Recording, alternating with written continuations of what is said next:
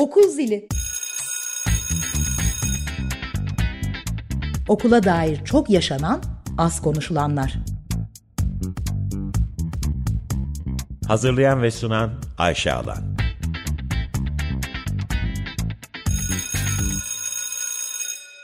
...95.0 Açık Radyo'dan iyi akşamlar. Okul Zili programındasınız. Ben Ayşe Alan. İki haftada bir Perşembe akşamları 19.30'da eğitime dair çok yaşanan, az konuşulan konuları konuşmak için sizlerle birlikteyiz. Bugünkü sorumuz bildiğiniz üzere her programımızın bir ana güzel büyük sorusu var. Kapsamlı cinsellik eğitimi neden önemli? Konuğumuz cinsellik eğitmeni ve danışmanı Efsun Sertoğlu. Efsun Sertoğlu yıllardır okullar, üniversiteler, sivil toplum kuruluşları, sendikalar ve çeşitli meslek gruplarına bu alanda eğitimler yapıyor ve çalışmalar yürütüyor. Efsun hoş geldin. Hoş buldum Ayşe. Çok teşekkür ederim. Ben de teşekkür ediyorum programa konuk olduğun için. Ve her zaman olduğu gibi programımızda konuğumuza ve konumuza dönmeden önce haftanın kitabını tanıtarak başlıyoruz. Bu haftanın kitabı kitap önerisi Efsun'dan geldi. Tekrar teşekkürler. Senin sayende bu kitabı okudum ve tanıştım. Ee, aslında çok da bilinen ünlü bir feminist yazar Bell Hooks'un kitabı. Eğitime dair çok kıymetli bir kitap. Kitabın ismi Sınırları Aşmayı Öğretmek, Özgürlük Pratiği olarak Eğitim. Aslında kitabın başlığı içeriğine dair çok güzel, önemli şeyler söylüyor. İçeriye de baktığımız zaman biraz belki Efsun da birazdan bize bahseder içeriğiyle ilgili. Ee, gerçekten de eğitimin bir özgürlük pratiği olarak kurgulanabileceğini düşünüyor. Bu anlamda e, özellikle sınıf ortamına bakması, sınıf pratiklerini e, tartışmaya açması, bu alanda hem kendini açması, kendi deneyimlerini açması, özellikle Amerika'daki ırkçılık ve e, cinsiyetçiliğin birbiriyle nasıl birlikte yürüdüğünü, eğitimin bu alana nasıl bakması gerektiğini tam olarak e, bir taraftan da feminist pedagojiyi e, tartışmaya açarak ortaya koyan bir kitap. Bu anlamda çok kıymetli. Ben de çok severek okudum. Ee, özellikle bir e, cümlesini sizlerle paylaşmak isterim. Şöyle diyor, özgürlük pratiği olarak eğitim sadece özgürleştirici bilgiyle değil, sınıfı özgürleştiren pratikle ilgili. Gerçekten bu cümle çok etkileyici. Zaten kitabın içerisinde özellikle sınıfın içinde birbirinin sesini duyan, birbirinin varlığını tanıyan bir sınıf ortamının öğretmen öğrenci hep birlikte yaratılması üzerine harika fikirler sunuyor deyip Efsun tekrar sana dönüyorum ve ilk sorumu soruyorum. Acaba kapsamlı cinsellik eğitimi nedir? Ne anlıyoruz bu e, eğitimden? Evet, e, tekrar çok teşekkür ediyorum. Öncelikle e, çok heyecan verici benim için burada olmak ve üstelik seninle bu konuyu konuşuyor olmak. E, biraz aslında kap, böyle katman katman cevap vermek istediğim bir soru kapsamlı cinsellik eğitimi. Önce genellikle alanda nasıl algılandığından bahsedeyim istersen. Genellikle şey böyle çok beden odaklı bir eğitimmiş gibi algılanıyor. Daha çok böyle işte beden, ergenlik, değişimler, e, bu konularla ilgili işte çocuklara, ergenlere, gençlere ya da bireylere eşlik etmek, eğitim vermek, bilgilendirmek gibi algılanıyor. Halbuki bunun çok ötesinde çok daha geniş bir kavramdan bahsediyoruz. O baştaki kapsamlı da biraz e, bize bunu söylüyor. E, alanda çalışanlar olarak aslında dönüp dönüp baktığımız bir referans kaynağımız var. E, cinsel eğitim üzerine uluslararası teknik rehber, Dünya Sağlık Örgütü, UNICEF, e, UN Women, UNFPA ve e, UNAIDS'in ortaklaşa hazırladıkları bir rehber. E, oradaki tanımdan biraz bahsetmek isterim sana. Belki beraber açarız oradaki tanımı da.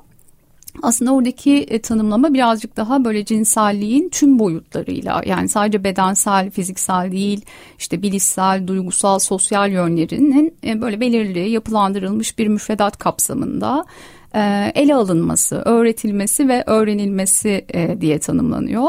Ve sadece böyle hani çocuklara bir bilgi aktarmak, bilgi vermek değil de beceri, yaşam becerisi kazandırmak, bir hani yaklaşım ve kendi değerlerini oluşturmalarına eşlik etmek, rehberlik etmek, yanı sıra bir hak bilinci aslında oluşturmalarını yine kolaylaştırmak ve desteklemek gibi de hani bir sürü aslında amacı ve kazanımı var.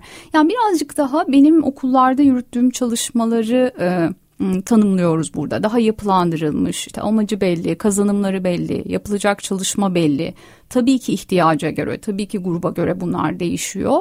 Ancak böyle önceden yapılandırdığımız ve böyle her seferinde de üzerine yeni içerikler koyarak e, devam ettirdiğimiz yapılandırılmış bir e, eğitim yaklaşımı diyebiliriz kapsamlı cinsellik eğitimi için. Benim bu tanımdaki tek şerhim seninle de biraz konuştuk bunu önceden öğretilmesi ve öğrenilmesi kısmına dair. Evet. Çünkü aslında e, tam da şey yani genel olarak eğitim yaklaşımı nasılsa buradaki tarif de biraz öyle aslında ben o sınıflara girdiğimde kapsamlı cinsellik eğitimi e, işte yapmak bunları konuşmak üzere girdiğimde o alanın öğreneniyim aynı zamanda yani sadece e, grubun karşısına geçip bir şey anlatan bir tanım e, işte aktaran bir bilgi veren kişi değilim aslında bolca soru soran e, bu sorduğum soruların aslında grupta katılımcılarda öğrencilerde uyandırdıklarını dinleyen, duyan ve oraları yeniden çerçevelendiren bir kolaylaştırıcı ve eğitimciyim. Ve aslında burayı çok kıymetli buluyorum. Çünkü zaten çok dilsiz bırakıldığımız bir alan değil mi? Hani bu alanda çok az soru sorulmuş bize, daha çok aktarılan başka olumsuz duygular var. Dolayısıyla bu soruların kendisi çok kıymetli geliyor bana. Hani hı hı. bu konuda siz ne düşünüyorsunuz? Bu söylediğim size nasıl hissettiriyor? Ee, bu konuda sizin bildikleriniz neler gibi sorular aslında benim için de çok öğretici. O yüzden benim kendi eğitmenlik yaklaşımım rehberde tanımlandığı gibi bir şeyleri öğretmek ve sınıftaki çocukların, ergenlerin, gençlerin de bunları öğrenmesi ve alması e, şeklinde değil. Yani tam da tanıttığın kitap üzerinden işte feminist pedagoji, queer pedagoji, ırkçılık karşıtı pedagoji çok kafa yorduğum ve aslında bütün içeriklerime, müfredatıma, eğitmenlik becerilerime yani o sınıftan adımımı attığım anda o sınıftaki hiyerarşi, güç dinamikleri, eşitsizlikler üzerine çok düşündüğüm bir yer. O yüzden kapsamlı cinsellik eğitimimde benim uyguladığım, hazırladığım içerikler, müfredatlar, yapış biçimimde e, buraları da çok sorguluyor aslında. Buralarla da çok çalışıyorum. O yüzden böyle tanımın burasına küçük bir e, şarhim olduğunu söylemek isterim. Anlıyorum. E, aynı zamanda sen konuşurken şu geldi aklıma. Hani eğitimde de sen de biraz önce bahsettin. Çok her şey sınırları belli olsun. E, okulun içinde ya da e, herhangi bir şeye eğitim başlığını koyuyorsak sınırların, kavramların çok net, belli bir öğreten ve öğrenen, e, veren ve alan ilişkisi olmasını bekliyoruz ama tam da senin alanında anladığım kadarıyla özellikle e, kapsamlı cinsellik eğitiminden bahsediyorsak aslında biraz önce söylediğin gibi daha çok karşılıklı bir öğrenme ve deneyim aktarımı süreci var. Ama ben buradan yine sana e, bir genelleme ve çok sorulan soruyla yine de devam edeceğim. E, özellikle ebeveynin çok aklında olan e, cinsellik eğitimi ne zaman başlamalı, nasıl vermeliyiz cinsellik eğitimi gibi eminim sana bu sorular çok geliyordur. E, buradan devam edelim mi biraz? Evet bu soruya şey diye cevap veriyorum. Çoktan başladınız diyorum. Yani çünkü çok garip geliyor bu soru. Anlıyorum ne demek evet. istediğini duyuyorum buradaki şeyi. Çünkü en sık duyduğum soru kaç yaşında başlayalım ve nasıl cevap verelim? Yani bir kere çok soru odaklı değil mi? Hani bir soru gelirse gündem olursa biz orayı tutalım diyen bir yaklaşım. Halbuki ee, çocuk doğduğu andan itibaren cinsel bir varlık, bir cinsel gelişim sürecinin içinden geçiyor. Hı hı. Diğer gelişim alanları gibi hiçbir farkı yok. Yani bedensel, duygusal, sosyal, zihinsel gelişim gibi. Yani oralara eşlik etmek, rehberlik etmek, bakım vermek, oraları kapsamak nasıl sorumluluğumuzsa aynı şekilde cinsel gelişim de öyle. Dolayısıyla hani buraları diğer alanları bir soru geldiğinde bir case olduğunda değil mi bir gündem olduğunda tutmuyoruz. Öyle sadece öyle kapsamıyoruz. Burası da öyle olmalı. Dolayısıyla çok soru ve cevap odaklı düşünmeyelim isterim yetişkinler olarak. Bir de kaç yaşında başlayalım sorusu da yani doğumla aslında doğum önceden itibaren başlıyor. Yani o yeni doğan bebeğin bedenine bakım verirken ki özen, şefkat, saygı değil mi? Henüz e, küçücük bir bebekken bile o bedenle kurduğumuz ilişki, bakım verme pratiklerimiz, ona nasıl yaklaştığımız e, ya da işte e, yani onun tepkilerini izlememiz, duygularını, ihtiyaçlarını anlamaya çalışmamız, biraz daha büyüdüğünde ya da işte katı toplumsal cinsiyet kalıplarına çocukları sıkıştırmama gayretimiz. Bunların hepsi ne güzel cinsellik iletişimleri ve cinsellik eğitimleri. Ya da biraz daha büyüdü, bir temasta rahatsız olduğu, yanağını sildi, yüzünü ekşitti rahatsız oldun sanırım. Hani tamam söyleyebilirsin e, böyle durumlarda. Deyip fark eden yaklaşımımız ne güzel bir cinsellik iletişimi. Dolayısıyla aslında iletişim doğumla başlıyorsa cinsellik iletişimi ve eğitimi de öyle başlıyor. O yüzden çoktan başladınız, çoktan başladık diye cevap veriyorum genelde bu hmm. soruya. O, o zaman aslında cinselliği nasıl tanımladığımızla ilgili bir sorun var. E, bunu tekrar tekrar konuşmak ve gündem etmek gerekiyor anladığım kadarıyla. Evet en büyük meselemiz orada galiba. Yani çok davranış odaklı bir algılayışımız var. Bu kadar kavramı daraltmak yani bu kadar geniş ve çok boyutlu bir meseleyi sadece böyle hani seks, sevişme, birleşme ve üreme odağına indirgemek ne kadar daraltmak değil mi? Ve ne kadar fazla insanın, bireyin cinsel gelişimini ve cinselliğini de dışarıda bırakan bir şey bir yandan baktığımızda. Kapsayıcı da değil bir yandan ya bu kadar daraltmak. E, ve sınıflarda da onu görüyorum. Yani çocukların, ergenlerin ve gençlerin zihninde de cinsellik bu kadarıyla var. Yani daha aktivite, hani seksüel aktivite, davranış daha çok buraya odaklanılıyor. Hep orayı düzenlemek, daha açmak, zihni genişletmek gerekiyor. Hep konuşuyoruz yani aslında bedenlerimiz, cinsel kimliklerimiz, ruh sağlığımız, duygularımız, ihtiyaçlarımız, sınırlarımız, içinde yaşadığımız toplumun cinsellikle ilgili bize aktardıkları hukuki boyut, değil mi? Bir yandan cinsel sağlık boyutu ya bu kadar çok boyutlu bir kavramı sadece eylemsellik ve eylemlerden de bir kısmıyla değerlendirmek e, çok daraltıyor. Zaten çoğunlukla bu algıyı düzenlemek bile ebeveynleri rahatlatıyor. Yani mesela tanımda da şey geçiyordu ya cinselliğin işte bütün boyutlarıyla evet. ele alınması. Dolayısıyla cinsellik dediğimizde biz hani bireyin bedeni, ruhsallığı ve demin saydığım bütün o şeyleri kastediyoruz aslında. Cinsellik bir üst başlık, bir şemsiye kavram aslına bakarsan. Hı hı. E, daha önceki sohbetimizde programın e, öncesinde bahsetmiştin. Özellikle e, belki de sadece ülkemizdedir, başka ülkelerde de olabilir ama cinsellik eğitiminin daha çok böyle koruyucu, önleyici yanının el alınması. Bunun neyden kaynaklandığını düşünüyorsun ve tek başına bu neden sorunlu? Bir güven sorunu mu var? Koruma içgüdüsü mü var? Yani belki koruyucu önleyici çalışma hani eğitim alanında bizim çok kullandığımız ya da ruh sağlığı alanının, sosyal hizmetler alanının çok kullandığı bir kavram ama hani herkesin zihninde de aynı şey oluşuyor mu diye bir hizalanmak iyi olabilir. Koruyucu önleyici çalışma derken aslında hani istemediğimiz, istenmeyen durumların ortaya çıkmasını önlemek ve aslında bireyleri bu durumların zararlarından korumak için e, yaptığımız çalışmaları kastediyoruz. Bazen ortada hiçbir istenmeyen olumsuz durum yokken e, ileride oluşabileceği ihtimaline karşı yapıyoruz bu e, çalışmaları önlem amacıyla tam da oradaki önleyicilik ki aslında en etkili yöntem bu. Ama bizim ülkemizde genelde eğitim sisteminin içinde olumsuz bir durum ortaya çıktıktan sonra akla gelir koruyucu önleyici çalışmalar değil mi? Hani okul hayatı evet. içinde sen de çok iyi bilirsin. İşte bir zorbalık olur, toplumsal cinsiyet temelli bir şiddet, ayrımcılık olur ve hani bir şey yapmamız gerekiyor. Ya da flört şiddeti yoğunlaşır ve bir şey yapmamız gerekiyor denir. Bu da kıymetli. Okey en azından buradan sonra yapmak da önemli. E, dolayısıyla böyle bir çalışmadan bahsediyoruz. E, kapsamlı cinsellik eğitimini de koruyucu önleyici bir çalışma olarak tarifliyoruz, tanımlıyoruz elbette. Yani nelere karşı koruyucu önleyici çalışma? İşte hak ve sınır ihlalleri, e, zorbaca dil ve işte yaklaşım ve pratikler, davranışlar, nefret söylemi, ayrımcılık, istismar ve şiddetin tüm biçimleri, toplumsal cinsiyet temelli eşitsizlik, e, ayrımcılık ve şiddet özellikle yine e, flört şiddeti ya da işte riskli cinsel davranışlar yani bütün bunlarla ilgili koruyucu önleyici bir tarafı var. Tamam. Burada da şeyi anmadan e, geçmeyelim isterim İstanbul Sözleşmesi'ni. Aslında ülkemizde siyasi iktidarın yani bir gecede kararıyla çekildiğimiz bir insan hakları belgesi İstanbul Sözleşmesi.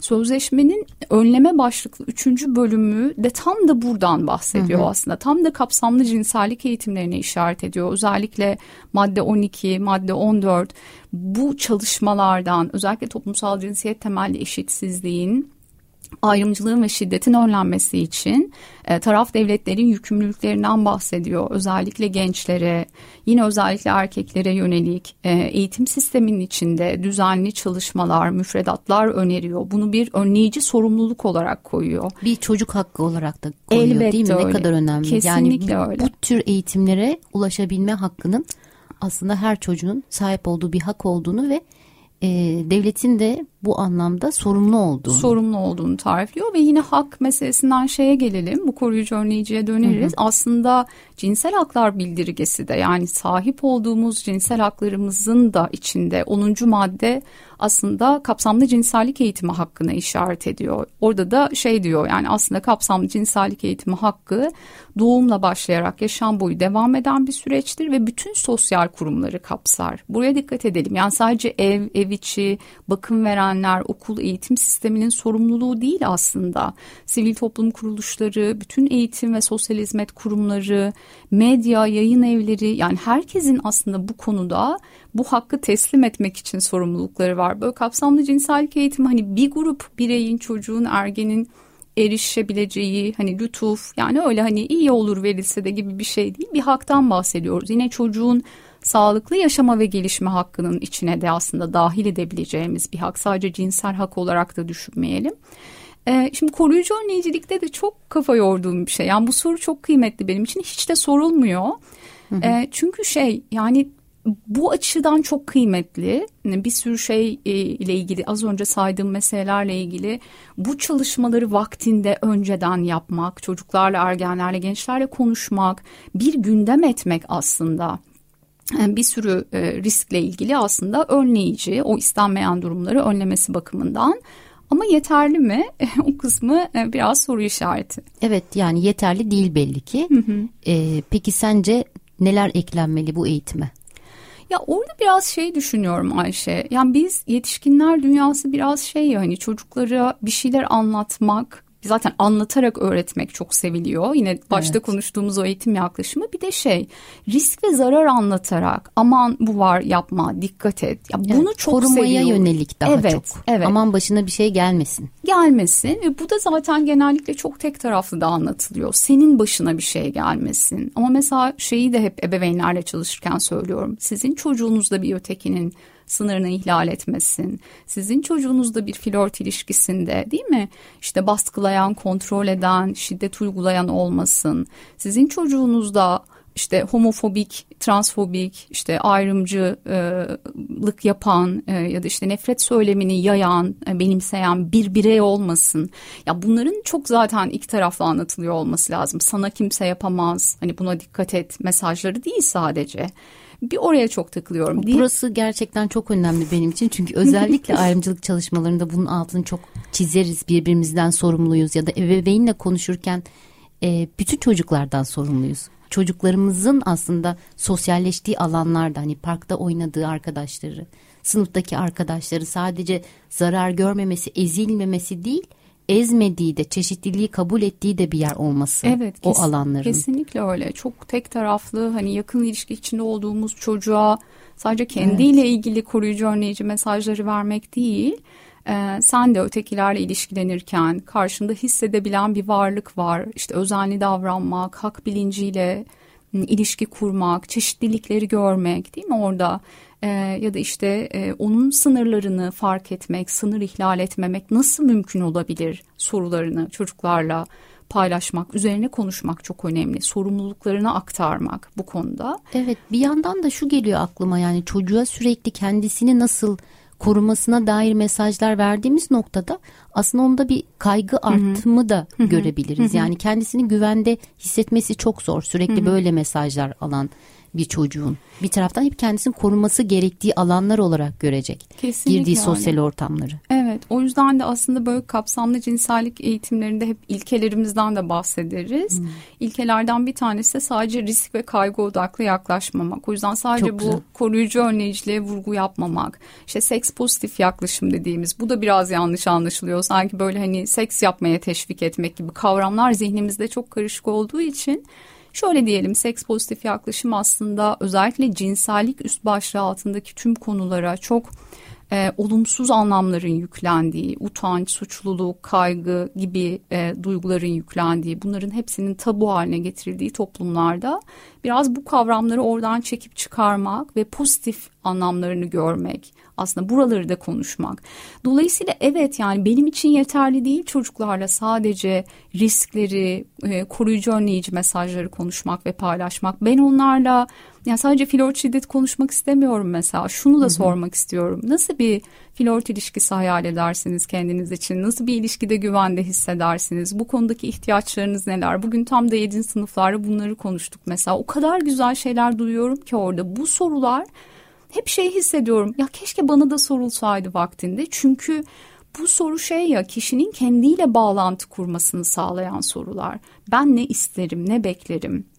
Diğer türlü sadece bir şey anlatmak, öğretmekle o bağlantıyı kuramıyoruz.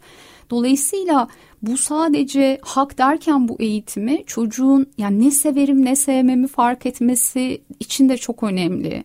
E, bedenimin sınırları ne? Haz nasıl bir şey? Ne bana haz verir, ne vermez? Ben e, ne tür ilişkilerde keyifli, huzurlu ve iyiyim? Nerede iyi değilim? Yani aslında e, dolayısıyla bunlar için de çok çok önemli. Bunları konuşabilmek, pozitifi, keyif vereni, haz vereni, aşkı, sevgiyi, flörtü, kurlaşmayı neyse o bedene bakım vermeyi, büyümeyi, büyümenin anlamını yani sadece e, işte ergenlik değişimleri ve bunları bunları yapmalısın. Yeni sorumlulukların bunlar demek değil. Yani biraz oradaki diğer alanları da tutmak e, ve bunu çok önemsiyorum. O yüzden sadece koruyucu önleyiciliği vurgulamak bana biraz şey gibi geliyor. Sanki yetişkinleri ikna etmek için burayı öne çıkarıyoruz gibi geliyor. Hayır yani diğer alanlar da çok kıymetli ve çok çok önemli. Ve bir çocuğun, bir ergenin, bir gencin o dönemin o dönemin içinde özür dilerim onları konuşmaya çok ihtiyacı var. Hmm, anladığım kadarıyla yani senden duyduğum bir zihinsel e, dönüşüme ihtiyaç var sanki birçok alanda olduğu gibi evet. özellikle eğitim alanında. E, anlattıkların da hani sadece koruyucu önleyici çalışmalar yeterli değil çünkü eğitimde de şu geliyor aklıma hani bir akademik içerik vardır çocuğun hı hı. alması gereken bilgi ve beceriler bir de okulun bir de sosyal duygusal ihtiyaçları karşılayan bir tarafı var. Hı hı. Aslında kapsamlı cinsellik eğitimi çocuğun tam da e, sosyal e, duygusal ihtiyaçlarını karşılayan bir şey ve e, bu anlamda büyük bir ihtiyaç. Evet kesinlikle çok önemli bir ihtiyaç. Bir de şey de söylemeden geçmeyelim. Biz yani top, bizim toplumumuzda ya da bizimkile benzer toplumlarda bu konuda çok dilsiz bırakılıyoruz ya. Yani bir şeyimiz yok, kavram seti yok, dil yok. Evet. Beraber konuşma pratiği yok. O ilk girdiğim sınıflarda o hali görsen yani hani bir şey yani gerçekten kelimesizlik ve dilsizlik var. Bir sokak dili, bir argo yani bize bırakılan, layık görülen şey. Yıllar içinde çalıştıkça o dönüşümü görmek de çok güzel. Çocukların kendi de fark ediyor mesela. Yani 5 yıl 6 yıl düzenli çalışmışız ve şey diyorlar ilk başta nasıldık ne kadar garipti şimdi ne kadar rahat konuşuyoruz. Yani hak temelli bilimsel ve saygıyla e, konuşacak bir dil veriyor sana bu eğitim aslında. Onların o içindekilerin sesli çıkması, onların güvenli bir alanda düzenlenmesi başlı başına çok dönüştürücü. O yüzden e, çok önemsiyorum ve yaptığım işi de çok seviyorum. Onu da söylemeden geçmeyeyim. Zaten çok belli oluyor anlatırken heyecanından. Aslında ben de sana tam olarak okullarda çok çalıştın. Nasıl şeyler duyuyorsun? Sence ihtiyaçlar ne? Ne sana iyi geliyor? Şu olsa daha iyi olur dediğin şeyler noktalar var mı diye soracaktım. Ee, var mı böyle e, bir iki nokta eklemek istediğin okuldaki ihtiyaçlar neler? Aklıma hemen şey geldi Ayşe. Bu seninle de konuştuğumuz bir şey oluyor ya. Yani sadece kapsamlı cinsellik eğitimi deyince yine çocukla ergenli gençle çalışmak değil de aslında daha da öncelikli onun etrafındaki yetişkin gruplarla çalışmak. O yüzden Kesinlikle. ben mutlaka okul çalışacağım bir okuldaki tüm e, okul bileşenleriyle çalışıyorum. Özellikle yetişkinlerle öncelikle bütün eğitmen kadrosuyla. Çünkü yani eğitimciler de değil mi çocukların ya bir soruya cevap vermek şeklinde demiyorum yine sınıfın içindeki o olma haliyle, dilleriyle, sınıfın içinde toplumsal cinsiyet kalıplarıyla bir şey söylendiğinde oraya nasıl müdahale edecekleriyle, evet. bedensel sınırlarla ilgili bir ihlal olduğunda ne yapacakları ile ilgili donanımlı ve hazır olmaları gerekiyor. Yani öğretmenler için de çok zor ve kaçındıkları bir alan. O yüzden yine ebeveyn seminerleri, ebeveyn çalışmaları, onlarla bu konuyu konuşmak e, yine çok ihtiyaç olduğunu gözlemlediğim ve benim de en önceliklendirdiğim aslında sınıf çalışmalarından daha öncelikli bulduğum bir mesele. Ee, ve okul tarafında da yani çok çocukların cinsel gelişiminin ihmal edildiğini görüyorum. Daha çok akademik olana sürekli bir yatırım değil mi zihinsel gelişime. Ama diğer gelişim alanlarının daha geride kaldığı hatta bastırılmaya çalışıldığı e, yokmuş gibi sayıldığı ama o koridorlarda hareket eden sınıflarda hareket eden e, güzel çocuklar öğrenciler bir yandan da başta da söyledim yani bir cinsel gelişim sürecinin içinden geçen varlıklar onu hep akılda tutmak ve kapsamak gerekiyor. Dolayısıyla seninle yapacağımız bir sonraki programın konusu ortaya çıkmış oldu. Ee, kesinlikle kapsayıcılığı baştan konuşmak lazım. Ee, umarım yakın zamanda tekrar bir araya gelebiliriz. Efsun çok teşekkür ederim. Bugün seninle kapsamlı cinsellik eğitimini konuştuk. Seni saatlerce dinleyebileceğimi düşünüyorum. Çünkü hakikaten bu alanda söylediklerin, anlattıkların çok kıymetli. Ee, özellikle belli kavramları senden öğreniyoruz. Yaklaşım alanında kurduğun dil çok kıymetli eminim ebeveyn için, e, öğretmenler için, gençler için çok e, yararlı olmuştur. Çok teşekkür ederim. Umarım öyle olmuştur. Çok teşekkür ederim Ayşe. Hem davetin hem güzel sözlerin için. Umarım tekrar bir programda daha görüşürüz. Mutlaka yapacağız ve en kısa zamanda yapacağız diye e, umuyorum. 95.0 Açık Radyo'da Okul Zili programındaydınız. İki hafta sonra Perşembe akşamı 19.30'da yeni bir konuyla, yeni bir soruyla, yeni bir konukla tekrar birlikte olacağız. İyi akşamlar.